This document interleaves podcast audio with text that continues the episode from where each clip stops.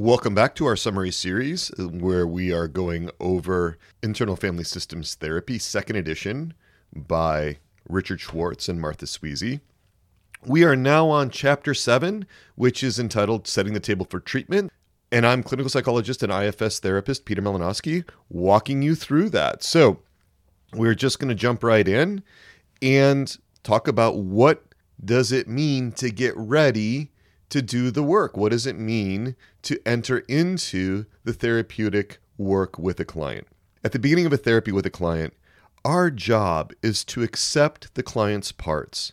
It's about working with our language in a way that's intelligible and appreciated by the client's parts helping the client to understand IFS concepts and be flexible about accepting the many different ways in which clients engage with their inner worlds. That's straight out of the, the first page of this chapter.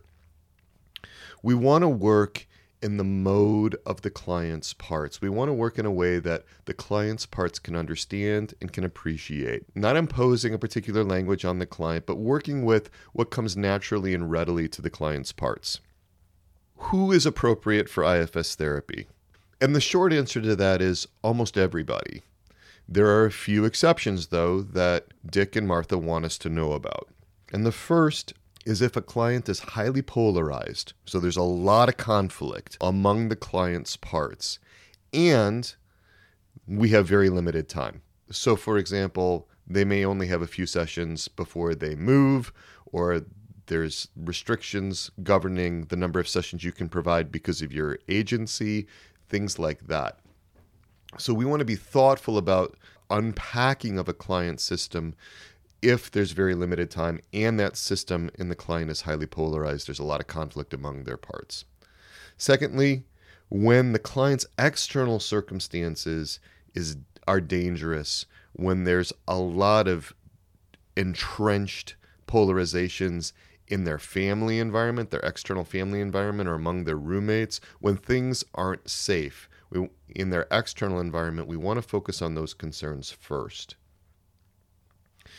You know, especially if there's little room for vulnerability, especially if there is physical risks to the person. We want to be really careful about working in those kinds of circumstances. The third is if something about the client system, something about one of the client's parts is really triggering to the therapist. If the therapist is finding themselves slipping into blends with their own parts or just finding there's a lot of reactivity, possibly polarizations, or a lot of pull to uh, rescue the client or or other things like that, where there's just a way that this client just really gets under the therapist's skin and is really activating, then we want to be cautious. The, the therapist needs to be cautious because there's there's going to be times where that client is going to rely on the therapist's self energy, rely on the on the therapist's self, and we want to make sure that the therapist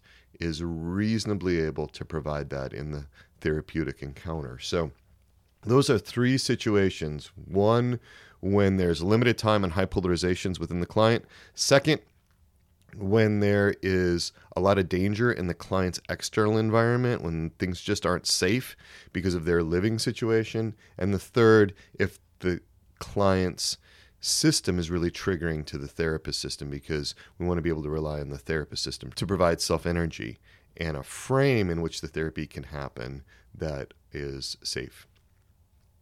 Sometimes there's questions about IFS with highly disturbed clients. In other words, folks that may be really dissociative, for example, or very volatile in terms of their behaviors, lots of acting out in various ways. And the idea of like talking about parts, I mean, isn't that just going to exacerbate you know that fragmentation isn't isn't it going to put a focus on that. Don't we want there to be a, a greater unity in the client? And the concerns are not that we're discussing parts and the concerns are not that we're working with a multiple model of mind. You know the mind is both unitary and multiple. The issue are, is the polarizations. The issue is the blending. And so if we work with those things things calm down really really quickly when managers are disrespected, when they're there's this push or agenda on the part of the therapist to get to the exiles. There all can be all kinds of internal intense inner conflict and, and infighting that happens within a client that uh, creates the fragmentation. So, so much of this is managed by the therapeutic approach.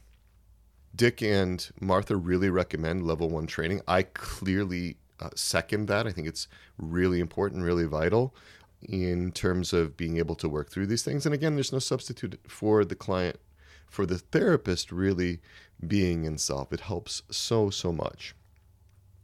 So IFS with children and with adolescents uh, often goes really easy, you know, easier because if the children have not been socialized away from a sense of multiplicity of mind, it comes pretty naturally to them. My eight year old daughter, very familiar with parts, comes very naturally to her. Whereas people who are uh, in highly polarized situations may have parts that don't want other parts to be known, seen, heard, and so forth. So the whole idea of entertaining the possibility that there may be other parts could be really difficult. IFS with groups. This is really a new area. Not a lot has been done with this. Uh, to my knowledge, at least in 2021, right here at the beginning of 2021, there hasn't been anything published on IFS in groups.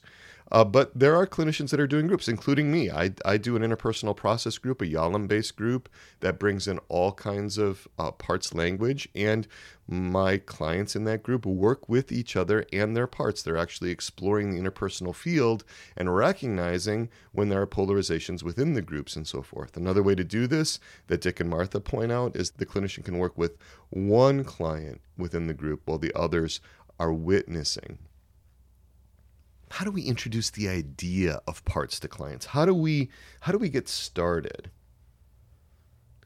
You know, clients at the beginning of therapy have managers that are going to be watching us. They're going to be assessing to see whether it's safe to do this kind of work. And that's not unique to IFS. That's any therapy, any therapy modality.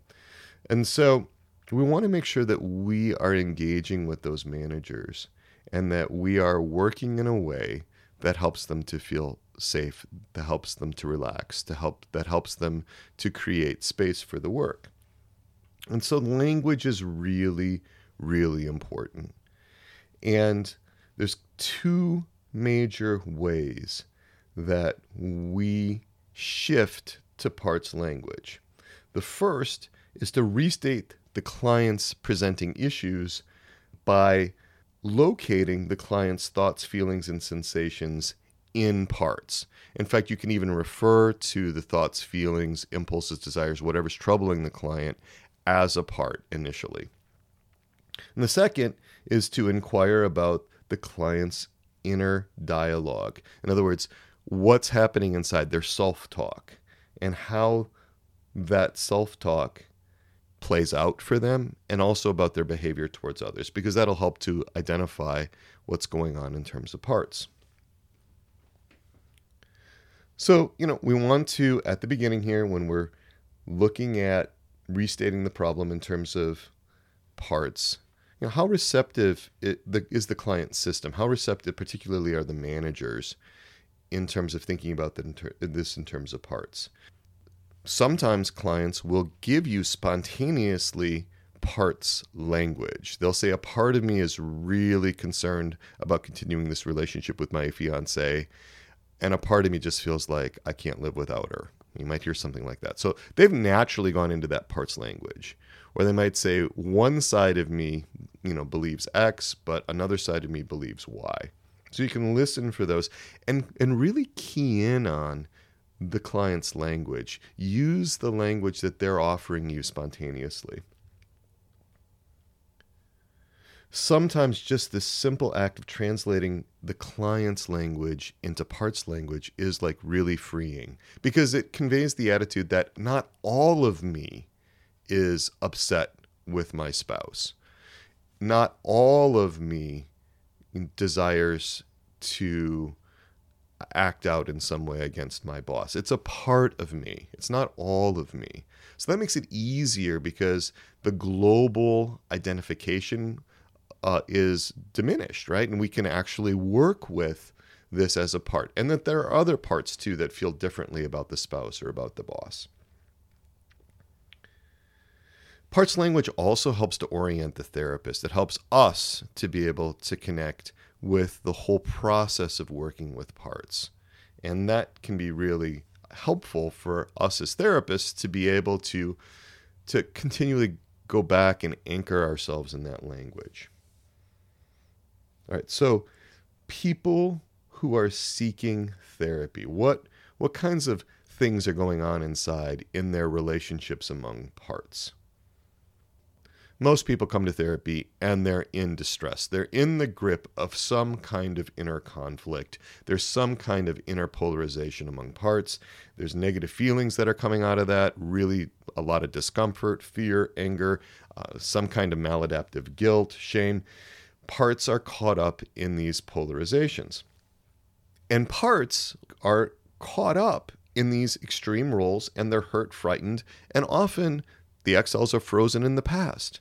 And so they're trying hard to navigate life, but there is some rigidity in the system and something's not working for the client that brings them to the step of seeking help. So, what does assessment look like in IFS? What are we as clinicians doing in that first appointment with the client? How are we working to understand the inner world of the client? So there's basically two questions that Dick and Martha offer us as clinicians to be considering. First, we want to know if the symptomatic part is a protector or an exile. We want to understand if that part's a protector, which would be a manager or a firefighter, or an exile. And secondly, we want to check out how much access the client has to self energy because that is going to really inform how we relate with the client and how we what kind of therapeutic approach we're taking with the client. So let's start with that first question. We want to know if the presenting issue is driven by a part that's a protector or an exile. And so how do we do that? Dick and Martha write, let's begin with that first question, right? This is the first question is whether or not the symptomatic part is a protector or an exile. And they just ask, right? And the way we ask is by saying, What do you do for the client? Right? How are you trying to help the client, right? Because these parts have good intentions. And if that part endorses that it is, in fact, doing a job, that it's got a job that it's carrying out, here that's really informative. And there's some things we know right away. One is that that part is a protector, either a manager or a firefighter. Managers, motivated by fear to inhibit other parts, especially the intensity of other parts' experience that they fear would overwhelm. And managers are usually polarized with at least one other protector, at least one other manager, or possibly a firefighter. And that polarization leads them to intensify their behaviors. Managers are unlikely to change the way that they function. They're unlikely to change their roles unless the exiles that they protect are able to leave the past, unburden, and be healed.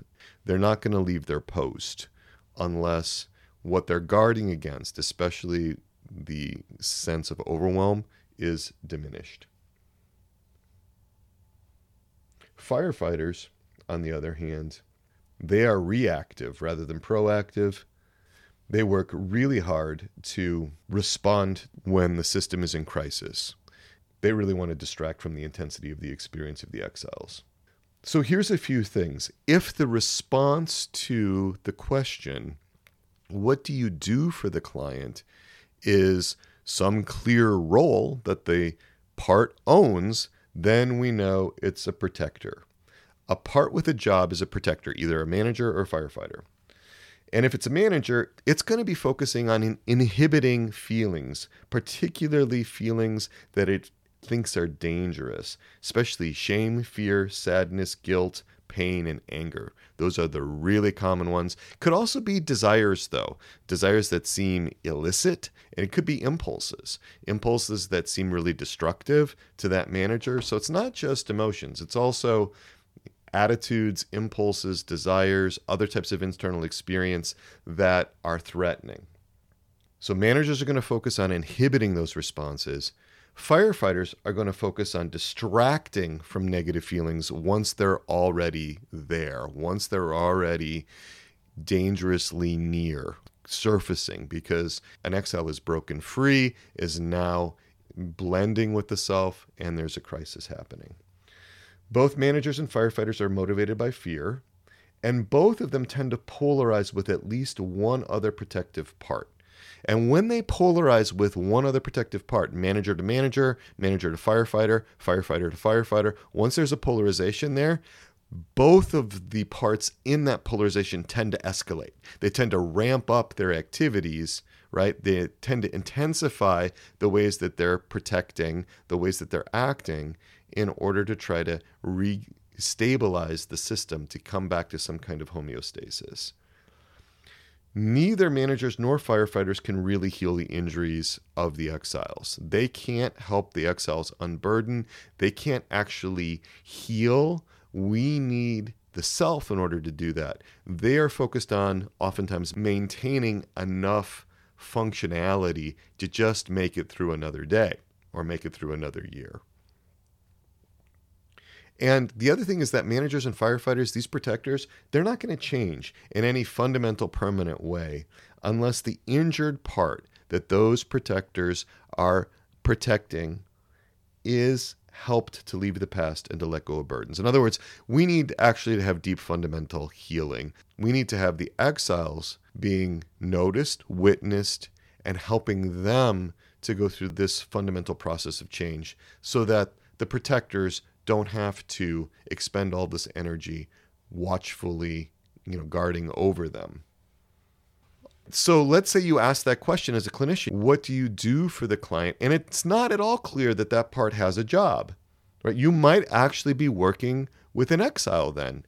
Exiles are the parts that got hurt and banished and that continue to feel really, really lonely, really, really worthless, sometimes really, really bad, evil, unacceptable, unloved. This, these parts, these exiles want to be rescued, they want to be redeemed, and they are entirely able to overwhelm the client if they break free. They can overwhelm the self with feelings, with desires, with the intensity of their experience, with memories, and they tend to provoke very extreme reactions from protectors. Right? That can be dissociation, can be self-harm. You can have a you can have a firefighter that comes up with self-harm, suicide. All of that intensity, you know, is reactive to what the exiles are bringing to the surface. Exiles are also capable of not overwhelming the client if they believe that the client system is oriented now toward helping them rather than just suppressing them, they can become extremely cooperative. They can become very cooperative and very collaborative within a system. And that's even before they're unburdened. That's even before they've been fully heard and been able to release their burdens. They can cooperate.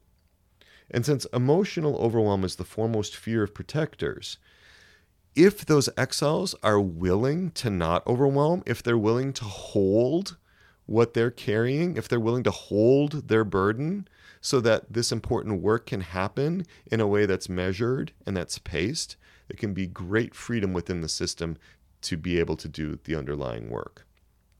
So when the exile agrees not to overwhelm, protectors are much more likely to cooperate then we've got a collaborative process happening within the system, and it opens the way for witnessing and for unburdening, which is really ultimately what IFS therapy is about is getting to those exiles and helping them to unburden. Right. So, first question is the part doing a job or not because that helps with us un- to understand whether the part's a protector or whether the part's an exile. The second question is how much access to self does this client have? How much self energy is free in the system? How blended is the client? It's all about like what is the relationship between the client's parts and the client's self? And how do we gauge that? Well, we notice can the client speak for her parts rather than from them? In other words, does the client's self have enough separation from parts, unblended enough to be able to discuss how those parts are doing, right? To be able to connect with those parts. Or does the client speak in such a way that it's very clear that one part or multiple parts are in control? So, how does that sound? Well, if a part is totally blended with our client and the client is saying things like, I'm an absolute worthless wretch. I I don't deserve to live. Okay, that's an extreme example, but it, it's common, right? Where a part is really blended with the client. But if the client is instead saying, you know, there are times where I just really feel worthless. I feel wretched. And I don't know why I feel that way. I, it's it's a mystery to me because I have a lot of good things going in my life. And so now that you can see the client is actually able to reflect and to speak that experience from that part and be curious about like what actually is going on inside. All right? So as we're as we're asking these questions about how unblended is the client, we're really sort of checking out who is running this client's life. We want to start to understand who are the major players in the day-to-day life of the client. Right? Sometimes those could be exiles, right? With intensity of emotion coming up really regularly. The systems are are really struggling to maintain any kind of homeostasis or continuity over time. See a lot of impulsivity, a lot of reactivity.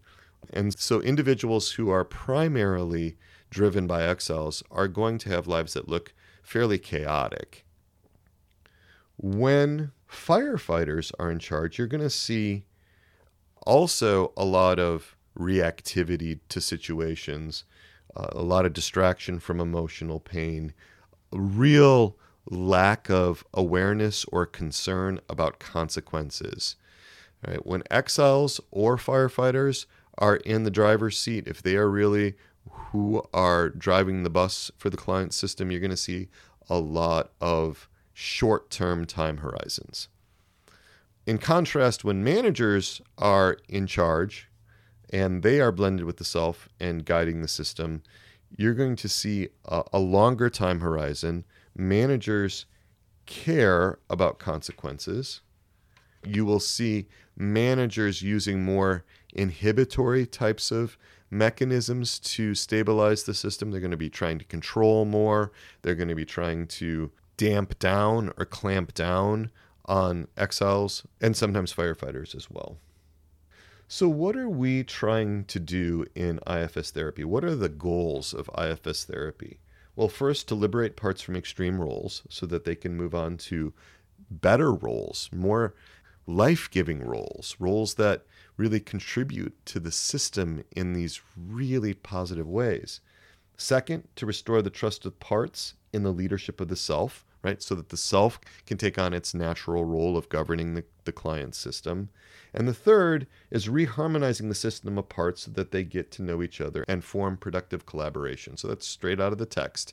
What does that mean? That's so that parts get along, right? So that parts can actually enjoy each other's company and can work in really harmonious ways, that parts can help each other infused with this self energy, with direction and guidance from the self, so that parts which are indispensable in our systems, we need our parts, that they can actually work together in these beautiful ways. We're also really looking at the function of time. In the last 20 years, last 30 years, trauma theorists and trauma therapists have really understood that so much of trauma has to do with where are we in time? Are we caught back in time? Are we flashing back? Are we experiencing some revivification of a memory? So time becomes a focus in the therapy as well. Protectors dance around in time and they use time in order to try to carry out their efforts to control or manage difficult situations within the client's self. They can use the past, they can use the future in order to try to exert some kind of control. Managers, especially, will do this. Right? They may be trying to inhibit or steer, you know, the, the, the client in a particular direction. Threats about the future, regrets about the past. And so, if a client is living in the future or living in the past, you know they're blended with a part, right? If they're really caught up in that, uh, you know they're blended with a part. Exiles are frozen in the past. They are caught in some moment in time in the past and living in that moment. What we want for our clients instead is for them to be alert and available in the present, to really live in the present moment, to be experiencing the present moment, because it's the only moment they actually possess. The present is the only moment that we actually possess. You can go back to the past if you need to. You can go into the future imaginatively, you know, and, and project into the future as part of just ordinary planning of the you know of the day or or thinking ahead in ways that are healthy and that are good but not burdened with unnecessary constraints and that we can actually be comfortable in the present. It's really a critical thing to be comfortable in the present. All right, so how do we do this? If we look at a brief summary of IFS treatment, we start by just kind of inquiring what brings you to therapy? Why are we here? And then the client can respond to that. And then we ask the client, you know, what can we talk about parts? Again, remember, we want clients to be able to use their own words. We're starting to reframe things in terms of parts or restate the client's presenting issue in terms of parts. We remember that parts fear each other. Managers fear exiles. Uh, managers can fear firefighters as well. Then we look for a target part, usually a manager, and begin to kind of understand that parts experience. Sometimes we focus on a polarity between two parts. Usually, at least one of those will be a manager part. And if an exile comes up first, you know, we ask that exile to let the client self work with the protectors first, negotiate some space before we come back to the exile, right? Because if we start working with the exile without the permission of the protectors, it's likely to lead to a kind of backlash within the client system. We look to get permission from all other parts in order to work with the target part. Again, usually a manager early in therapy. We ask the target part about its job. We want to ask the target part about its fears fears about other parts, fears about this whole process of therapy, fears about what would happen if there is significant change in the system. We offer to introduce the target part to the client self, often through that target part unblending or through other parts unblending to allow access between the target part and the self. And then if all of that seems to be going well, we ask permission to help the exile. Now that could happen in one session or that could take decades depending on how like intense the client's system is in terms of its protective functions. If the target part agrees that we can work with the exile, we see if any other parts object and we go through the same steps with those parts. And if we're working with an exile, if we have permission to work with an exile, we look to foster a relationship between the exile and the self, who should at this point be relatively unblended with considerable self energy. The exile tells the self what it needs, it shares what its, its experience was, the self witnesses what happened that burdened that exile. And the self listens and is with the exile. Again, not changing anything yet, just just really listening. And that, in and of itself, is so powerful for exiles. Then the exile lets its burdens go, and we'll talk about that in greater depth in other places. The exile invites in the qualities that it will need going forward to replace the burdens that it was formerly carrying, and the self checks back with the protectors and invites them to find new ways to, to be in the system, new roles within the system. So, what we're trying to do is we're trying to liberate parts. We're trying to rebalance systems by releasing constraints. We're not bringing in all these new tools in the toolbox, you know, these new techniques, these new grounding. We're not bringing we're not bringing in grounding techniques where we are essentially trying to suppress a part that we have aligned ourselves as a therapist with some protector to kind of banish from from the scene, right? We're telling that protector, we're telling that exile that it's too scary, too dangerous, that we can't actually work with it, that it needs to be quiet and go away to its room, that kind of thing. We're not doing that. We're actually connecting with the parts, relating with them. And it's so calming when parts can do that, when they can connect with the client self, or if need be, to connect with the therapist self, at least in the short run, to be able to calm down. Space really opens up when we can do that. So, great. So, with that, we will wrap it for chapter seven, and we look forward to getting back together in chapter eight, which is about insight and direct access.